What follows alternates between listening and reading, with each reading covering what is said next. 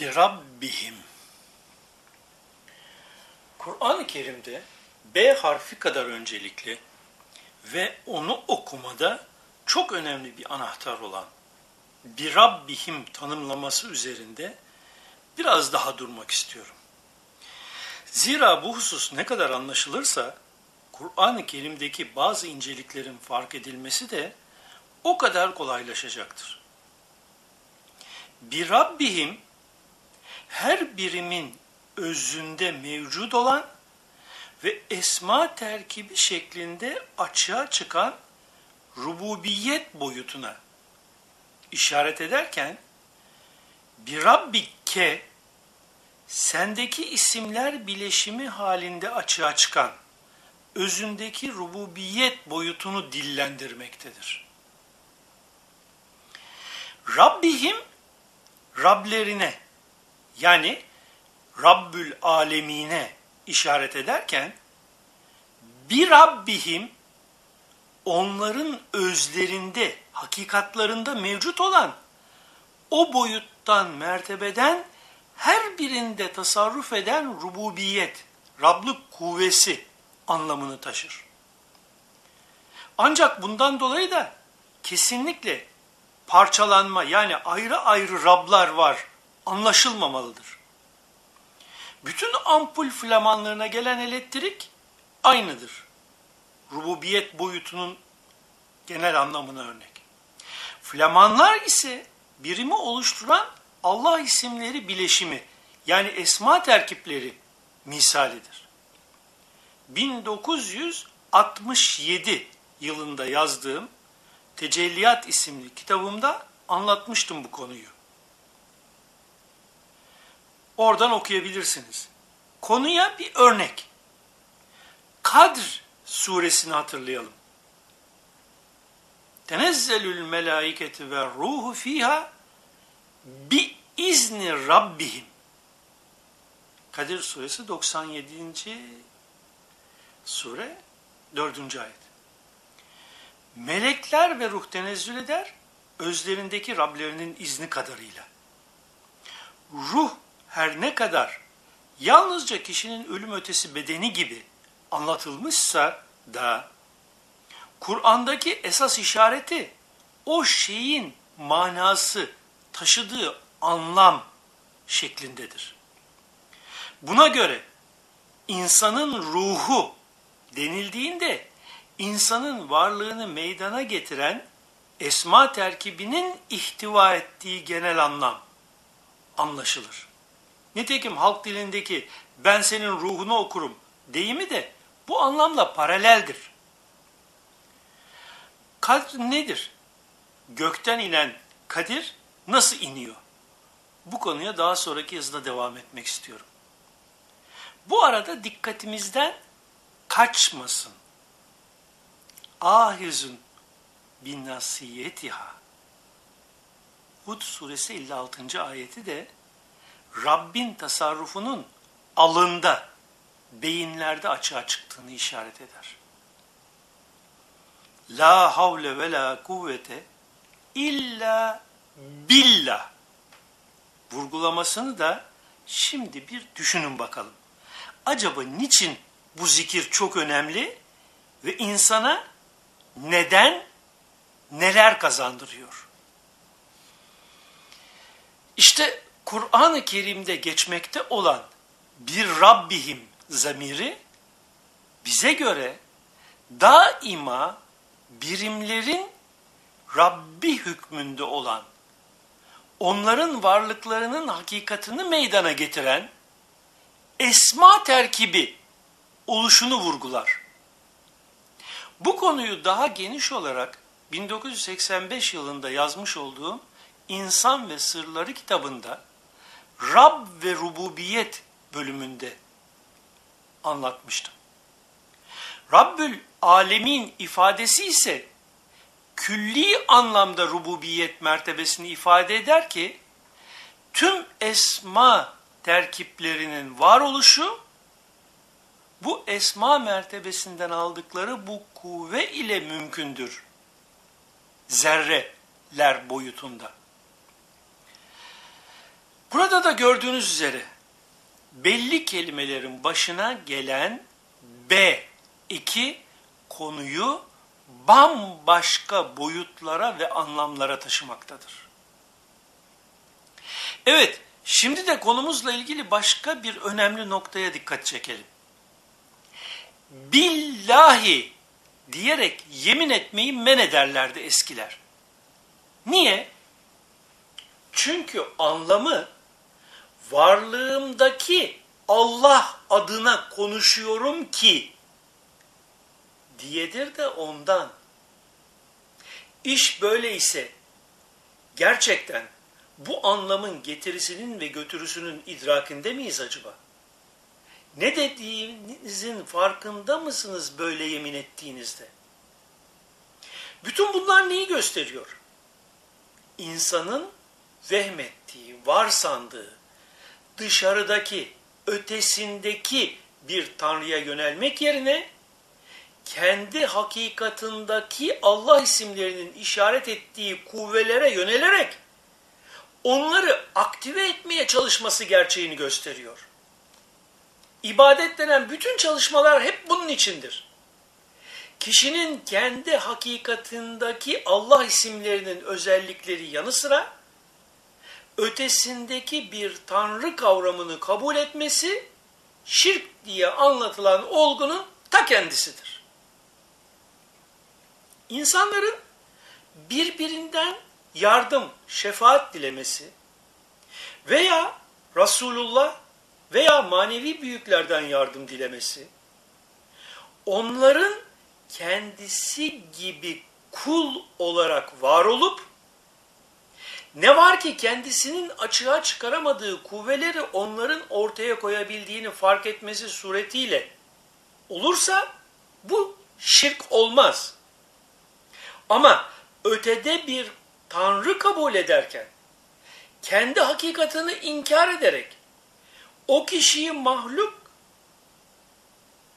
karşısındakini halik gibi görerek bunu uygularsa bu şirk olur. Burada önemli olan kendindekini fark edip kullanamadığını bilerek karşısındakinden yardım istemektir. Ta tanrılaştırmadan normal yaşamda herhangi bir konuda birisinden yardım, şefaat istemek neyse manevi konularda da olay aynıdır.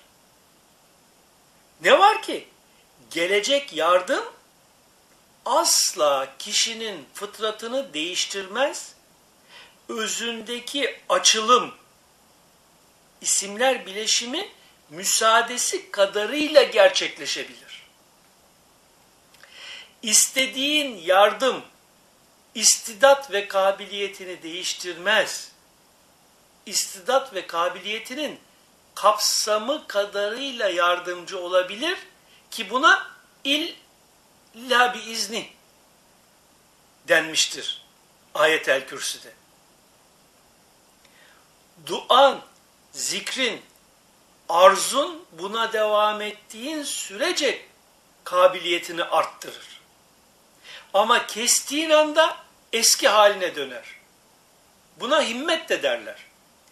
Himmetini daimi tutmalısın ki kabiliyetin artsın, istediklerin istidadın kadarıyla gerçekleşsin. Resulullah veya bir başkasından yardım istediğinde, o kişi bu yardımı yapabilecek kapasitedeyse ve buna rağmen sana beklediğin yardım ulaşmıyorsa, o kişiye karşı değişik duygular içine girme. Olayı kapasitende, fıtratında ara. Bir Rabbihim ifadesiyle vurgulanan esma terkibin kesinlikle herkesten farklıdır ve bir eşi daha yoktur. Bu sebeple de kimse kimseye örnek olmaz ve kimse kimsenin yolundan Rabbini tanıyamaz. Bu dünyaya bir şahı velayet Hazreti Ali daha gelmez. Eğer onun gibi olmak için dua ediyorsan bu gerçekleşmez. Bil ki aynı tecelli iki defa oluşmaz. İstek konusunda da haddini bilmek şarttır. Her konuda olduğu gibi. Hiç kimse gibi olmaya çalışma. Zira bu mümkün değildir. Kendin ol ilminin azamisini kullanarak. Fıtrat konusunu çok iyi anlamak gerek. Herkesin bir fıtratı vardır ve bu asla değişmez. Yani doğum süreci içinde kendisinde oluşan Allah isimleri özelliklerinin bir bileşim şeklinde beyinde programlanması. Bu yüzden can çıkmadıkça huy çıkmaz demişlerdir. Bu yüzden yedisinde neyse yetmişinde de odur demişlerdir. Testi hikmeti huda içindekini sürekli üretir. Kiminde şerbet vardır, kiminde bulaşık suyu. Astrolojik tesirler ise testileri zaman zaman eğen kollardır. İşte o zamanlarda testide ne varsa o dökülür. Süslü görüntüler, görüntülü testilerde ne bulunduğu da o zamanlarda anlaşılır. Bu şaşılacak bir şey değildir. Algılayabildiğimiz dünyamızda ne varsa en sevdiğimizden en tiksindiğimize kadar hepsi de ismi Allah olanın kendi esmasıyla yaratmış olduğu birimlerdir. Cennetin cennetliği veya cehennemin cehennemliği birimin yapısına göredir. Zebanilere göre cehennem cennettir. Pislik böceğine göre de dışkı içinde yaşamak cennet.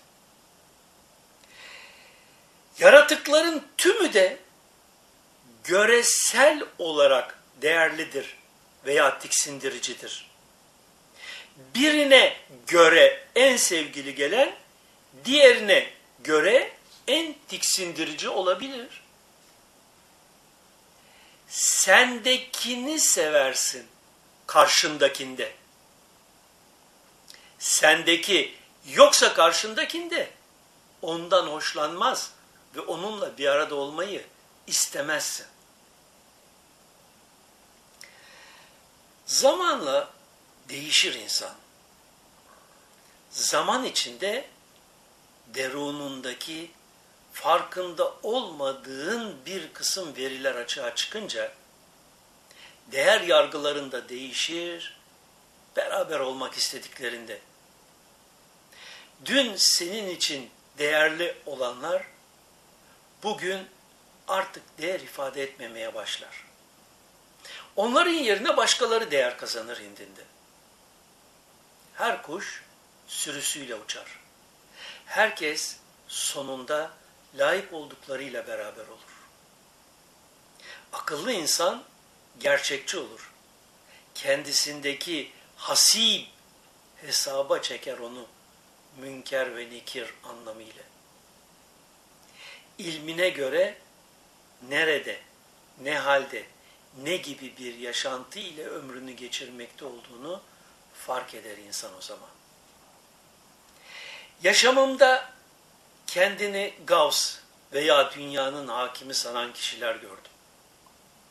Bazıları kendisini hep Resulullah veya çok yakın sahabesiyle görüyordu rüyalarında. Kimi akıl hastanesine gitti, kimi gün geldi bu halden sonra inkarları yaşadı, kimi de o hayalle gitti bu dünyadan. Önemli olan ilminizi ne kadarıyla yaşamınıza geçirip iradenizi ilminiz doğrultusunda ne kadar kudretle açığa çıkarttığınızdır. Hayallerle geçen geceleriniz değil. Yalnız geldiniz ve yalnız gideceksiniz. Sonsuz yaşam. Bu dünya yaşamında elde ettiklerinizle yaptıklarınızın sonucuna yalnızca siz katlanacaksınız. Dün olduğu gibi, bugün olduğu gibi yarınlarda da. Kendiniz için de, tüm dostlarınız için de, muhtemelen belki de hiç göremeyeceğiniz bu garip içinde duanızı esirgemeyin.